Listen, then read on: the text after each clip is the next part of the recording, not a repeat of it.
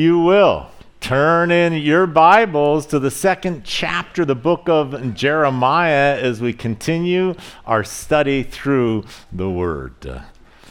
You remember last time as we opened up this book, as we began our journey through Jeremiah, that we talked about Jeremiah and who he was. He was the son of Hilkiah, and he was the son of a priest. And many believe that Hilkiah was a high priest. And we see that he ruled, he, he functions as a prophet uh, for protracted period uh, of time. We see that he begins in the 13th year of the reign of Josiah. You'll remember that Josiah was eight years old when he became king, and so the 13th year of his reign put Josiah at about 21 years old or so.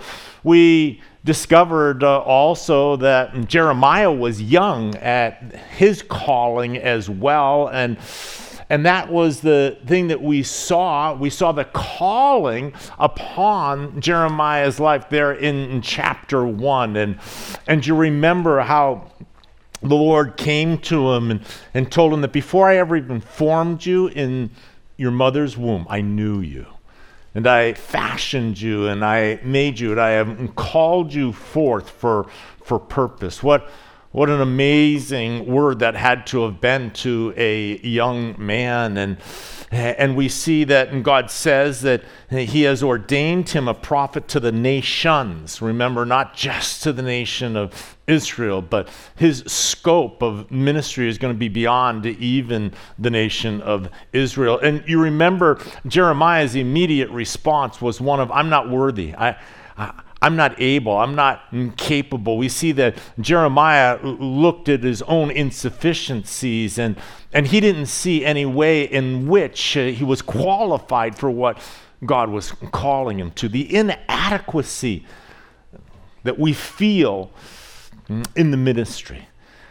God is so awesome and mighty and glorious, and, and it is difficult oftentimes for us to see past our own limitations. But we see here that where God guides, God what? provides. And, and we see that God doesn't call the qualified, He qualifies the called. And, and so we see this amazing calling on Jeremiah's life, and, and we see the, the backpedaling uh, of uh, Jeremiah, and, and we see that that Jeremiah saw that he's young. He's not even 30 years old yet. And you'll remember that 30 years of age was the required age before you could enter into the priesthood. And so, being a son of a priest, that would be something that he would be looking forwards to. And, and he's not even qualified to be a priest, let alone a prophet to the nations. And you remember that the Lord then meets them and ministers to them and, and tells them, Don't say that you're a youth. If I have called you, I will be the one that will strengthen you, and, and I will give you the words, and don't be afraid of their faces. I am going to be with you to deliver you. And, and then the Lord put forth his hand and touched my mouth. You remember the, the touching of the mouth of the prophet now to speak forth on behalf of God. And so he is humbled uh, now and commissions him and, and tells him that he is going to, to root out and pull down and destroy and throw down and build and to, to plant. He is to tear down unrighteousness everywhere. And he is to sow righteousness. And his ministry is going to go forth. And you'll remember that the Lord then gave him two confirming visions uh, here. And the first one was of the uh, almond tree, and, and that was the, the vision that commissioned him that we're going to get to work right away, that what the Lord has purposed is going to begin. And, and then the second one was the vision of judgment of the of the boiling pot from the north that then tipped towards uh, uh, Jerusalem. And, and this now was judgment. And, and we see now that, uh, that this was in reference to the Babylonians and, to the captivity that they would end up going into. And And once again, we see after the calling, we see the strengthening. We see now how the Lord says to him that you are an iron pillar. You're a fortified city. You are bronze walls. And you're going to stand against the nation and declare righteousness. The nation had drifted away into idolatry. And and so Jeremiah was going to be the voice of God to this nation that had gone astray. And, and we see that, that he tells them that kings and priests and princes and, and all of the people are going to be against you. And, but he tells them that, that I am strengthening you. And don't be afraid of them, don't be dismayed. he says they're going to fight against you. It's not going to be easy, but they're not going to prevail against you. And you remember that those are the same words that Jesus spoke to, to his disciples. He, he told them, In this world you will have what? Tribulation. And, and he says, They hated me, they're going to hate you as well. And he said that a servant isn't greater than his master, but be of good cheer because I have overcome the world. And so he promises us that we will also be victorious in, in our battle against the culture, against those that stand in opposition to the righteousness of Christ and the standards of the Word of God. And, and yet we know that the Word of God stands forever. And so when we stand on the Word of God, we, we are standing on absolute authority of God, and God will prevail. Amen? And so now we see that, you know, the, that Jeremiah is called and we see that he is strengthened. And now we are going to see that he's going to be sent and he is going to now be commissioned to, to actually go forth. And, and I imagine what that had to have been like after the Lord has mm, touched his lips and given him a vision of what he is going to do and of course so many questions and and all but but so now he has to walk it out. He has to step by step day by day the mantle of God's calling upon his shoulders. He he will learn to trust the Lord and to press into the Lord and he will face tremendous uh, adversity throughout his life but he will be a, faithful prophet. He's called the weeping prophet. Jeremiah is known as the, the weeping prophet because the, the prophecies that God is going to give him are, are going to be those of judgment. The, the southern kingdom, Judah, is going to go into captivity. And, and so he is going to warn them and warn them and warn them, but they're not going to heed his warning. Imagine how tragic it would be if you knew the bridge was uh, out and you started telling people on the highway to stop. You can't go any further. The bridge is out. If you go, you are going to go off that cliff and you are going to be destroyed. And, and imagine how, how every single car just waves at you and won't listen to you, and what you would feel as they go to their destruction. He's telling the nation the bridge is out. We need to stop. We need to turn around and go the opposite way. And, and the nation just says, Get out of our way, prophet. You're not speaking truth. And they race headlong to go over the cliff. And he weeps. He weeps over the foolishness of the nation as, as they have taken God's bridge down by idolatry. The protection and the blessing of that bridge that God had given them was a bridge into his presence. And, and they now went after all of these other gods. And, and Jeremiah is trying to turn the nation before it goes off of that cliff. He will prophesy for decades of the coming judgment and and then ultimately, he's going to be in Jerusalem when the Babylonians come in and destroy it. And they take captive the people and they leave Jeremiah behind with just a, a handful of people. And so the burden upon this young man's life who will spend his entire life trying to warn a nation that's heading in the wrong direction.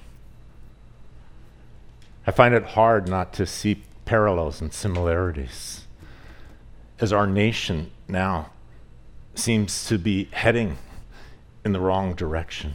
There are two directions towards the true and the living God hmm, and away from the presence of the true and the living God. And whenever we are heading towards the presence of God, that we are headed into blessings. But when we turn and start to run away from God, we are heading towards disaster. It is true of a person's life, it is true of a nation's life. And so, Jeremiah chapter 2, verse 1, it says, Moreover, the word of the Lord came to me, saying, Go and cry in the hearing of Jerusalem, saying, Thus says the Lord. He begins now, the Lord tells him, I want you to start in Jerusalem. And, and once again, Jerusalem is the capital of the nation. Jerusalem is where the, the priests are, and the temple, and the, and the king, and the religious leaders, and the Sanhedrin, and all the powerful people. And the Lord says, Let's start there. And I, if I'm if, if, I'm Jeremiah, I'm like, can we do like a small little town first, just like a warm up, you know, and then we'll kind of build up to Jerusalem, you know? Do you, you, we're starting right here off the start. You're putting me right smack dab into the the the middle of the cauldron here, and and so he, he says, you're you're to go to them and you're to say, thus says the Lord. I remember you. The kindness of your youth, the love of your betrothal, when you went after me in the wilderness in a land not sown. Israel was holiness to the Lord. The first fruits of his increase, and all that devour him will offend, and disaster will come upon them, says the Lord. You can hear the heart of God as the nation of Israel is going to be compared to an idolatrous, unfaithful wife. And whenever relationships and marriages have become difficult and estranged, a, a good place to always start is to remind them what it was like back in the, in the beginning. Sometimes as relationships sort of break down and, and start to get very hard, it can get to a place where, where you can say, Tell me one thing that you like about that person now. And they're like, I can't think of one. but I do want to tell you all the things that I don't like about that person. And, and, and you got the role, and, and they want to complain. But a good place to start is tell me about when you guys first met. Tell me about the times when you courted and couldn't wait to see each other again and and you got to the point where you couldn't even imagine not being together for forever. Do you remember that? God says, I remember that. I, I, I remember when I, I brought you out of Egypt, you were slaves. And do you remember how happy you were when you were set free, when, when I brought you through the wilderness? And man, I was the cloud over you by day, and I, I was that pillar of fire by night, and you all camped with your tents facing towards the, the Shekinah presence that was there. And every day you woke up and stepped out and, and you worshiped, uh, and you were free. and and how beautiful it, it, was. And, and Israel was holiness to the Lord.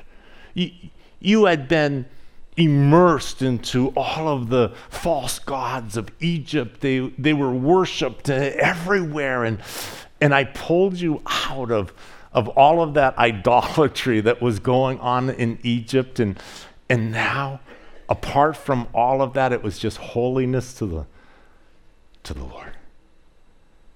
I had demonstrated my power and my protection by parting that and sea for you. And, and you walked through it as by dry land, and, and you were in awe of me. Do you remember? Do you remember? You were the first fruits. You were the first fruits of that nation now. And, and anybody that was against you, I was against them. I was your protector. I was your defender.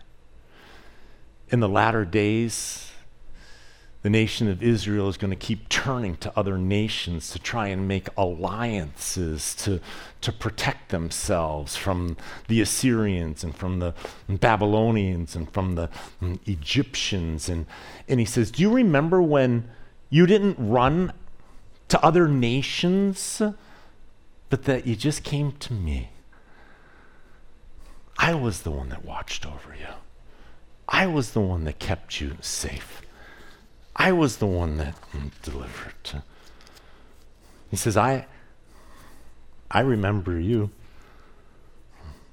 Verse 4 Hear the word of the Lord, O house of Jacob, and all the families of the house of Israel. Thus says the Lord. What injustice have your fathers found in me that they have gone far from me, have, have followed idols, and have become idolaters? We see here that, that God pleads now with the nation and, says, What did I lack? What did you lack? In what way didn't I provide for you? In what way didn't I take care of you? Why, why did you find it necessary to, to now need more than, than what I had given you? Show me my deficiency or or in any way that I was not a good husband to, mm, you. In verse 6, neither did they say, Where is the Lord who brought us up out of the land of Egypt, who led us through the wilderness, through a, a land of deserts and pits, through a land of drought and the shadow of death, through a land that no one crossed and where no one dwelt. I brought you into a bountiful country to eat its fruit and its goodness. But when you entered, you defiled my land and made my heritage a, an abomination. And so, forgetting that the Lord was the one that had brought them through the desert, forgetting that God was the one that had blessed them with prosperity. The, the people went after the, the false gods and, and they defiled their land. Why? Because they forgot the goodness of God. And it made me wonder do we sometimes forget the goodness of God toward us?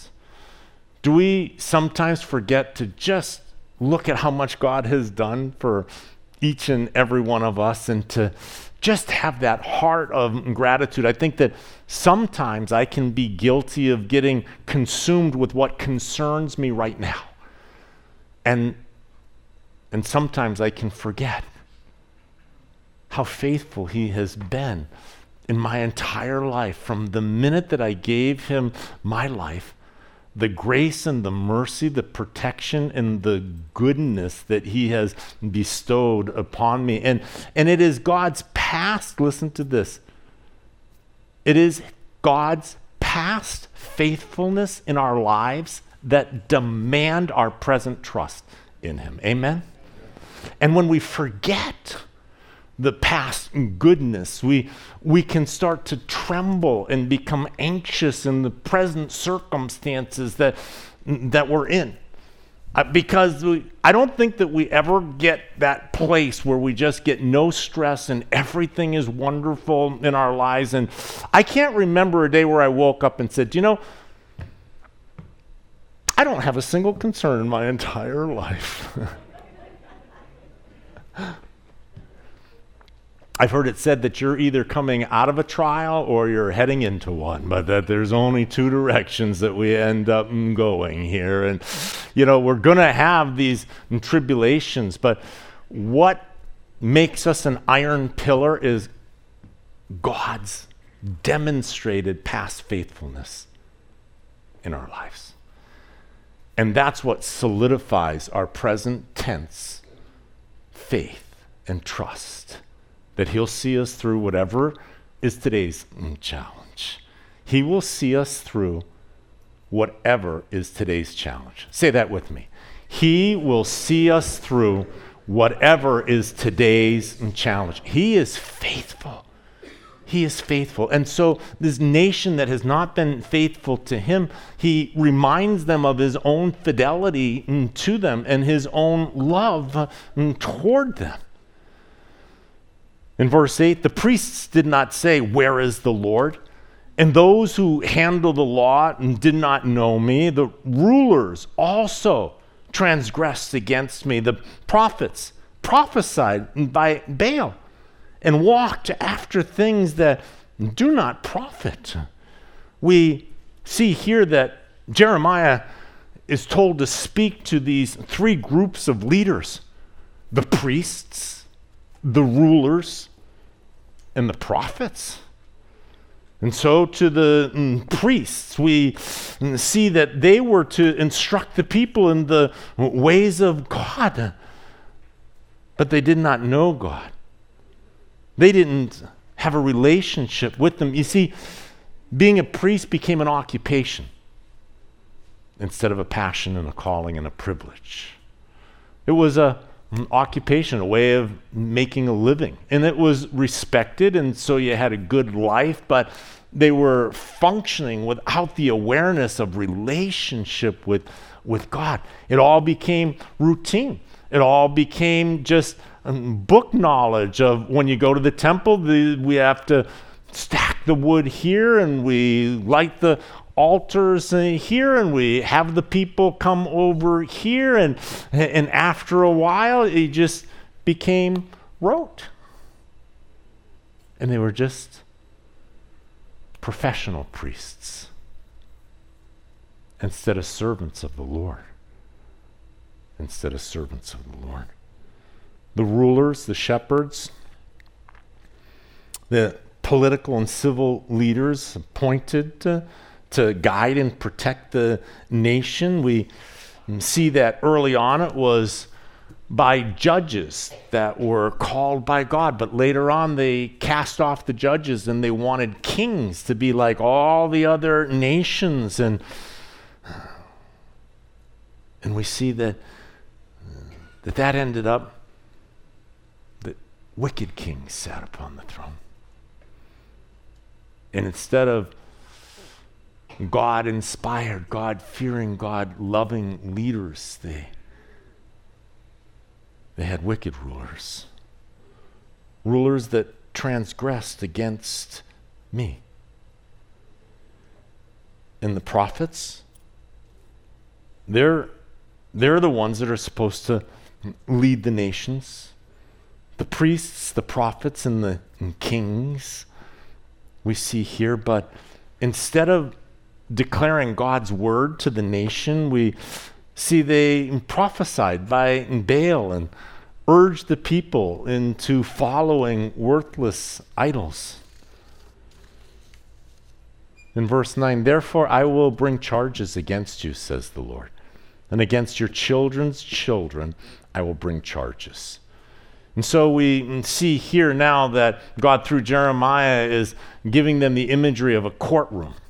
And now he is saying that I am going to bring charges uh, against uh, you.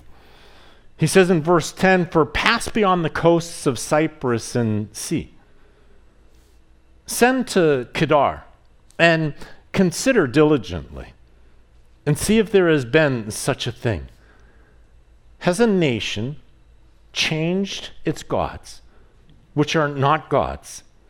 But my people have changed their glory for what does not profit. He says, Look beyond.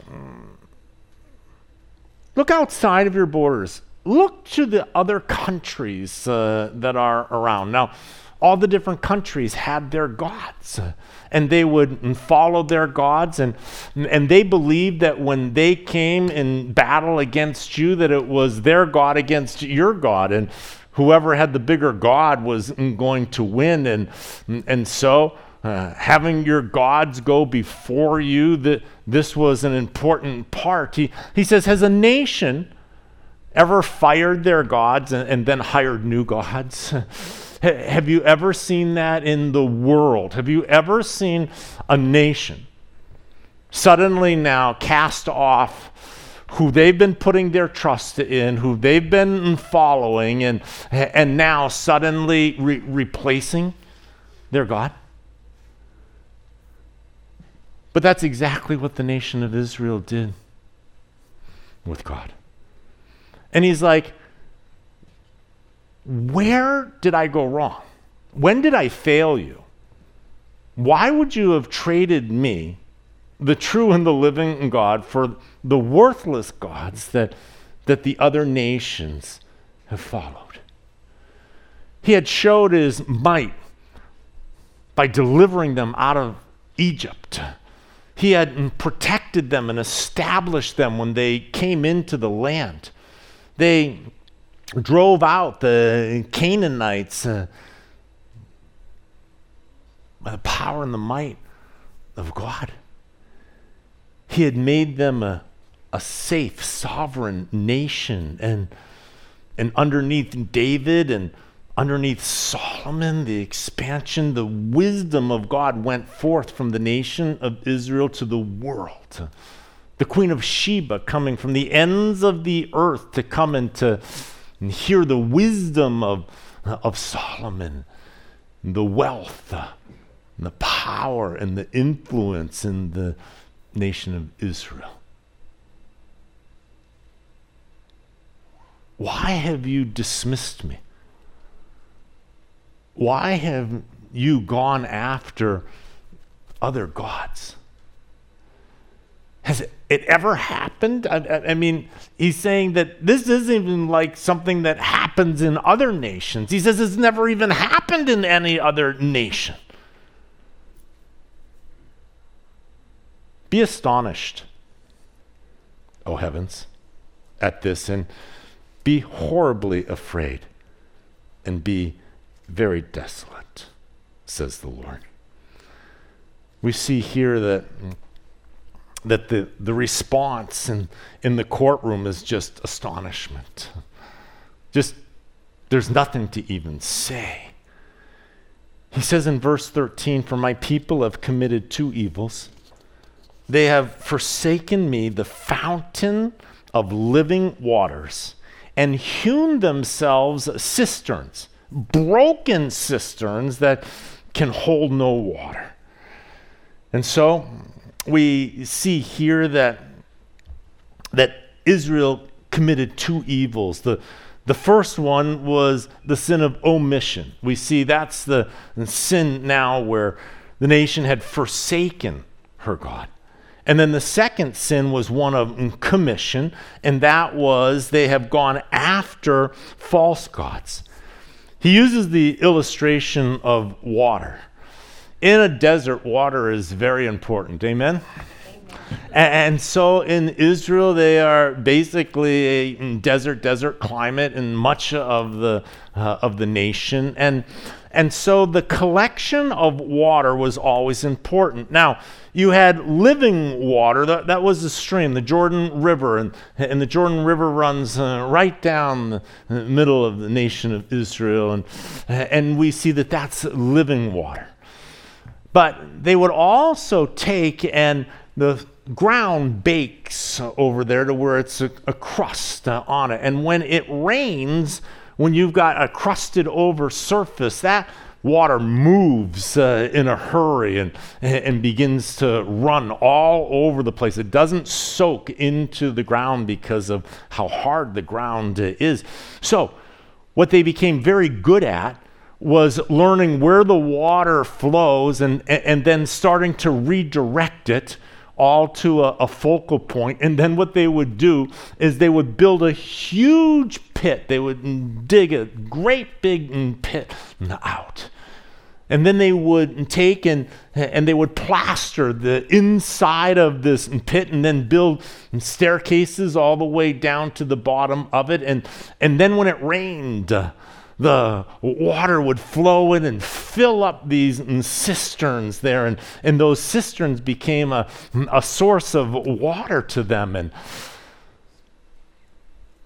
he says, You've traded living water. Now, living water, fresh moving uh, water, that, that is glorious uh, water, and, and that is the best quality of water that you can have, that living, moving water. Now, when the water came into the cisterns, it would then sit there. And over time, it, it would become, let's say, less fresh. And so the, the cistern water compared to a, a glass of, uh, of living water, no comparison whatsoever. But then the other problem that you have with the cisterns is if that plaster cracks. And then what starts to happen is, is the, the water all starts to leach out of the cistern and you lose all of the, the water that, that you used to have a cracked, broken cistern. That's not a very good water supply. you have that or living water. And you traded living water for cracked, broken cistern water. He says, You traded gold for copper. You took the abundance that I gave you and you threw it away and you embraced the less than. And we see the heart of God here as, as through Jeremiah, he calls to the nation to open up your eyes. Look around, see what you have done. And so, two evils. You have departed from me. And just if you had just departed, that would just be bad enough. But then you departed from me and you embraced all of these other idols at the same time. Is Israel a servant? Verse 14. Is he a homeborn slave? Why is he plundered? The young lions roared at him and growled. They made his land waste. His cities are burned without inhabitants. And also the people of Noph and, and Tahpanhes have broken the crown of your head. We see here that Judah's apostasy brought repercussions. Her land was laid waste by foreign invaders that came in, comparing to them to lions. And in the reference uh, here to Tahpanhes and, and Noph, these are Egyptian cities. And, and in both instances, uh, Egypt uh, triumphed over Judah and shaved the crown of Judah's head. Have you not brought this on yourself? In that you have forsaken the Lord your God when he led you in the way. And now, why take the road to Egypt to drink the waters of Sihor? Or why take the road to Assyria to drink the waters of the river? Your own wickedness will correct you, and your backslidings will rebuke you. Know therefore and see that it is an evil and bitter thing that you have forsaken the Lord your God and the fear of me is not in you, says the Lord God of hosts. I want you to imagine young Jeremiah. This is the first message that he has to go and deliver to Jerusalem, the, this message right here. You know how sometimes you start off, we got good news and bad news. Jeremiah had to start off. I got bad news and bad news. and there, there, there isn't really any mm, good news uh, here whatsoever, as, mm, as now we see him pleading the case of God to, mm, to the nation. You have forsaken the Lord your God, he says. And so, you've left to drink the waters of Sihor. Sihor is a a branch of the Nile River. So, no alliance with Egypt is going to protect the nation of Israel. Going and drinking of her water, going and seeking protection from Egypt. And, and the other river, that's the river of Assyria. And Assyria isn't going to help you. There's, there's no help there. For of old I have broken your yoke and burst your bonds. And you said, I will not transgress. When on every high hill and under every green tree you lay down playing the harlot.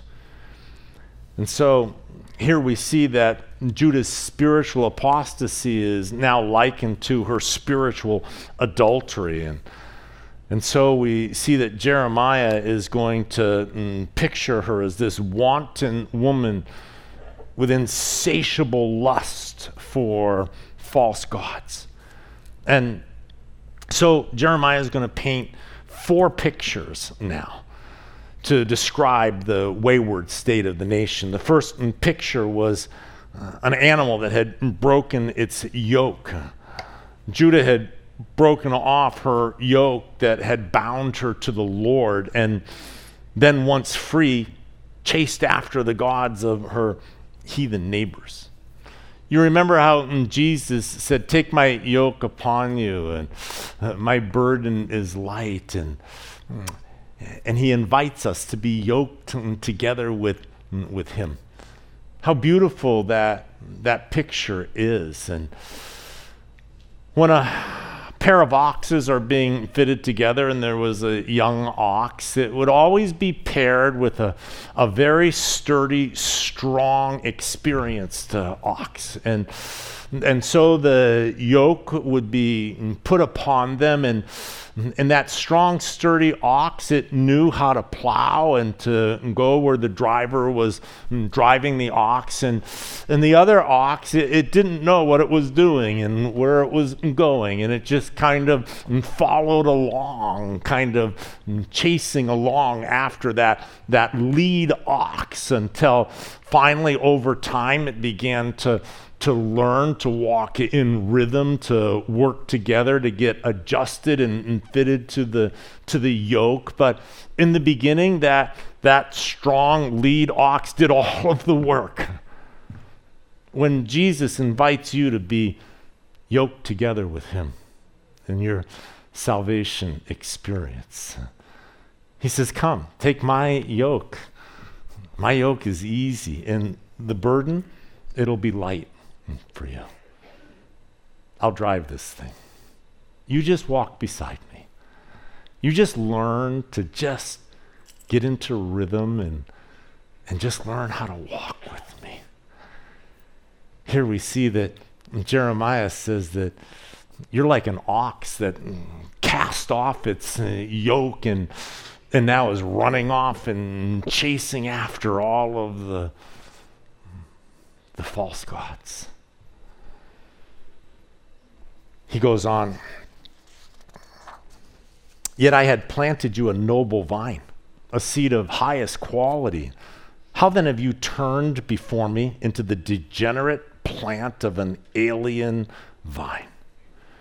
His second picture is the, a choice vine, the, the heritage of vines. And if you know anything about vineyards and grapes, you, you know how precious it is that that vine come from good stock and then they will build whole vineyards off of particular vines that have been brought in from someplace uh, else and and god says do you know what when, when i brought you you came from the best vine that there was uh, in the world and i planted you and watched over you and and I dug the trenches and, and, trimmed you and I, I brought you up into this glorious vineyard, world-class vineyard. And now look at the shape of the vineyard. It's the alien vines, uh, disgusting fruit nothing worth the while. You're, you're not able to do anything with the, the grapes that are coming out of these uh, vines. What happened? How did we get here from where we were in the glory of the land that flowed with milk and honey that I brought you into? In verse 22, for though you wash yourself with lye and use much soap, yet your iniquity is marked before me, says the Lord. The third picture that he gives them now is, is someone with a stain that can't be washed off. And they take lye. Lye is a mineral that's used to cleanse stains and soap. And, and though you grind and wash, you cannot wash away your sin. What can wash away your sin? Nothing but the blood of Jesus. But what were they doing? They were trying to make themselves righteous. They were trying to justify their going after the other gods, and, and they were trying to now cleanse themselves. In verse 23, how can you say I'm not polluted? I have not gone after the Baals. See your way in the valley, know what you have done? You are a swift dromedary breaking loose in her ways, a wild donkey used to the wilderness that sniffs at the wind in her desire, in her time of mating, and who can turn her away? All those who seek her will not weary themselves. In her month, they will find her. Withhold your foot from being unshod and your throat from thirst. But you said, There is no hope. No, for I have loved aliens, and after them I will go. He compares them to a wild donkey that, that now sniffs the, the air and, and smells a, a female that is in heat. And and that male donkey will do whatever it takes to get to that female donkey. And and he says it's with that zeal that you have departed uh, from me As a thief, as the thief is ashamed when he is found out, so is the house of Israel ashamed. They and their kings and their princes and their priests and their prophets. Saying to a tree, You are my father. The kings and the priests and the prophets of the nation of Israel are looking at a tree and saying, You're my God. You're my, you're my father and to a stone. You gave birth to me. That stone gave birth to the nation of Israel. That stone and that tree brought you out of Egypt. That stone and that tree and that idol defeated the Pharaoh and his armies and, and planted you in this land. God's saying, What is wrong with you? What is wrong with you? When Things get so turned around. How did you get here? How did you get to the place where life is not valued in your culture? How did you get to the place where destroying babies in the womb is a right, is a privilege? How did you get so far away from valuing each and every single person? Because we're made in the image and likeness uh, of God. When did the Ten Commandments become dangerous to the upbringing of children that they needed to be removed off of the walls of the schools. How did you get so lost? One nation under God, indivisible. It is no surprise that when a nation is not under God, that it is going to be divided. And as we move away from God, is it any surprise that, that we are seeing the divisions uh, crack forth in, in our nation?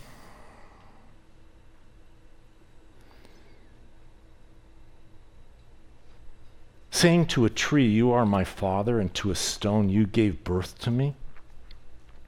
For they have turned their back to me and not their face.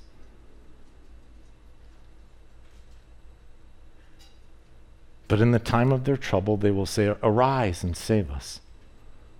God says, I want to talk to you. And He says, Do you know what? They turn their back. You ever try and talk to someone, and they just mm, turn their back? It's like I'm, I'm trying to talk to, and it's like, no, want no part of it. And God says, you, as a nation, you, you've, you've given me your back. I'm trying to talk to your face, and you turn your back. And then he says, but when you need help, when the towers fall down, you'll fill the churches. You'll cry out for help you'll repent.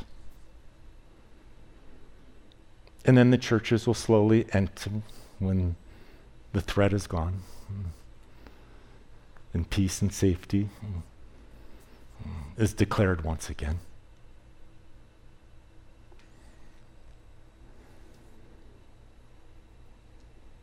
For they have turned their back to me and not their face.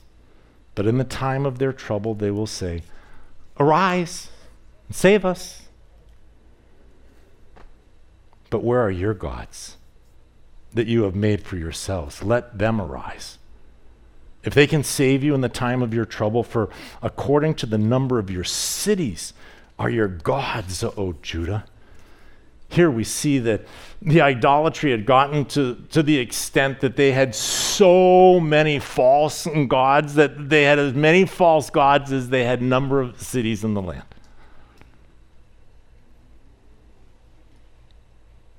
Why will you plead with me? You have transgressed against me, says the Lord. In vain I have chastened your children. They received no correction. Your sword has devoured your prophets like a destroying lion. He says, I've sent you prophets, and do you know what you've done with my prophets that tried to call you to repentance? You annihilated them. You took the sword and and killed them.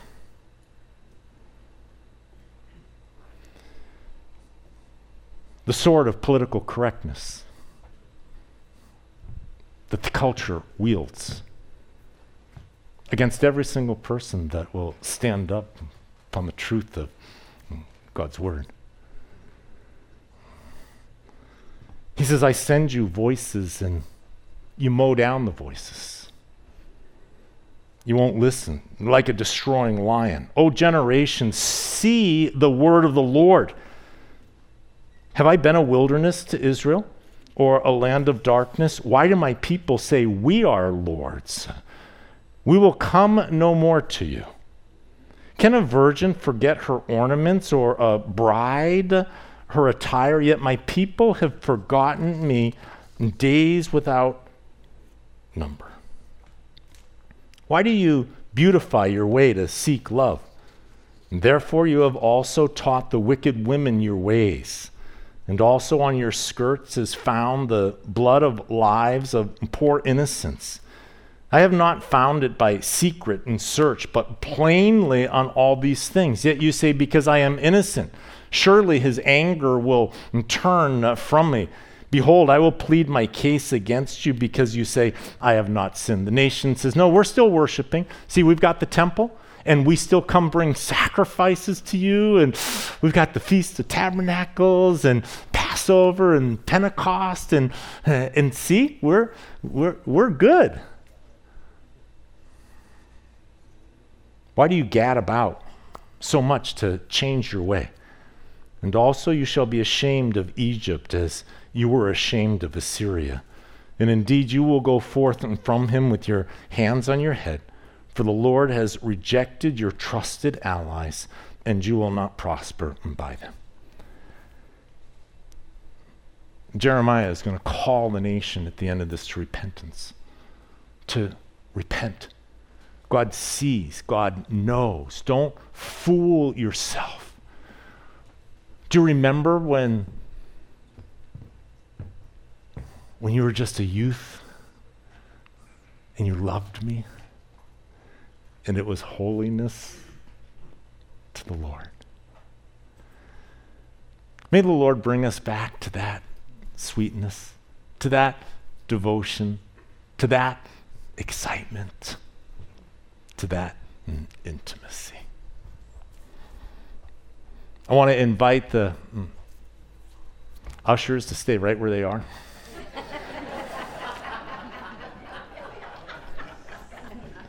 And I want to invite the worship team. They're the ones that I'm looking for to come on up uh, uh, here and and we're going to move into communion service uh, here and and as the elements have already been passed out and as you take and prepare them and now I want to invite you to just uh, spend a moment of uh, reflection and to just that we would examine our, our own hearts and our own lives as, as God has taken here in this passage in Jeremiah and and he has laid forth the, his case and and may the Lord speak to each and every one of us. God, is there any way in which we are not loving you the way that we once did? Is there any mm, passion that is uh, missing in mm, our lives? And is there any change that, that you want us to make? God, we,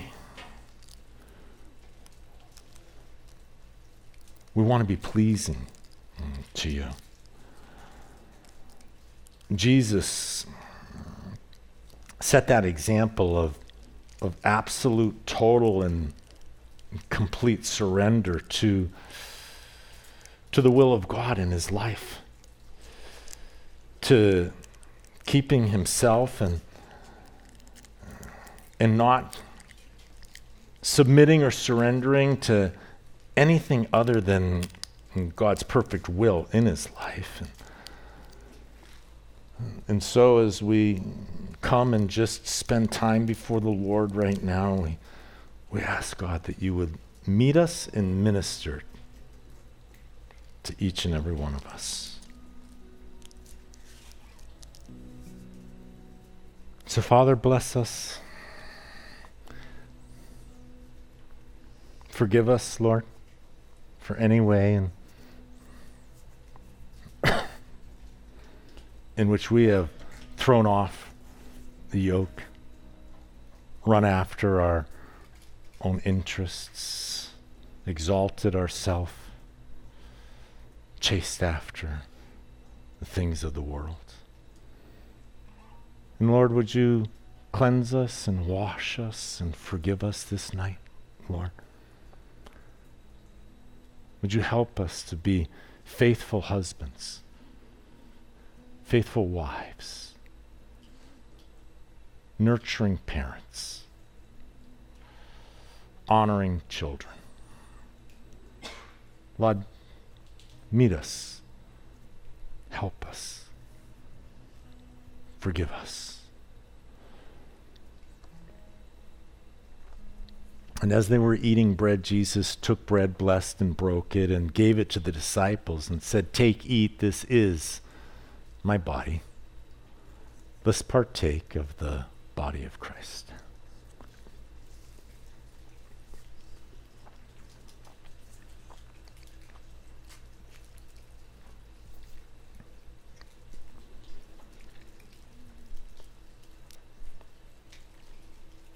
And then he took the cup and gave thanks and gave it to them, saying, Drink from it, all of you. For this is my blood of the new covenant, which is shed for many for the remission of sins. But I say to you, I will not drink of this fruit of the vine from now on until that day when I drink it new with you in my Father's kingdom. Let's partake of the cup.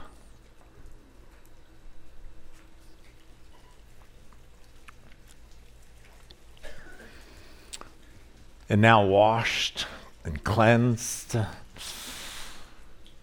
May we just go before the Lord and just a spirit of thanksgiving and gratefulness for the goodness of our great God.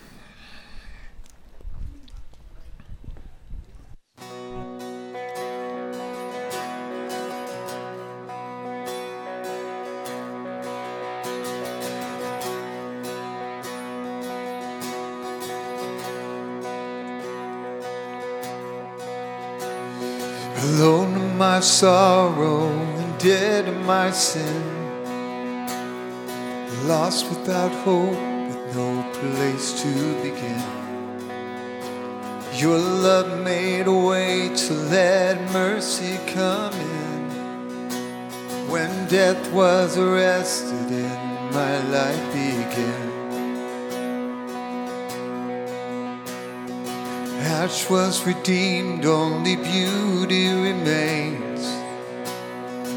My orphan heart was given a name. My mourning grew quiet, my feet rose to dance. When death was arrested and my life began. Oh, your grace, it's so free washes over me. You have made me new. Now life begins with you.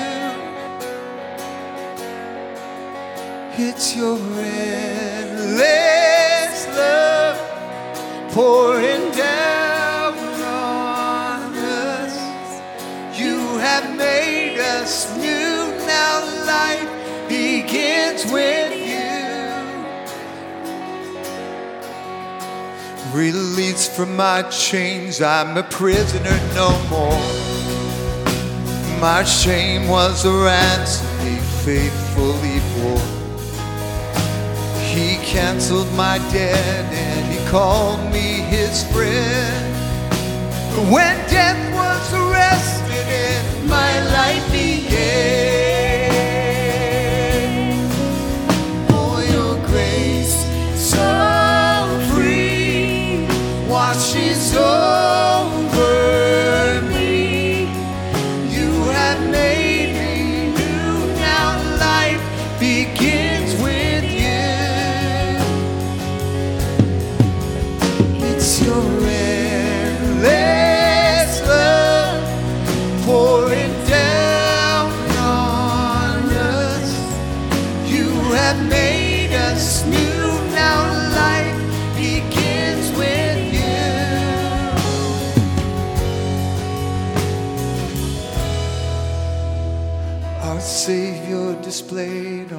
Criminal's cross. Darkness rejoices, oh heaven and lost. But then Jesus arose with our freedom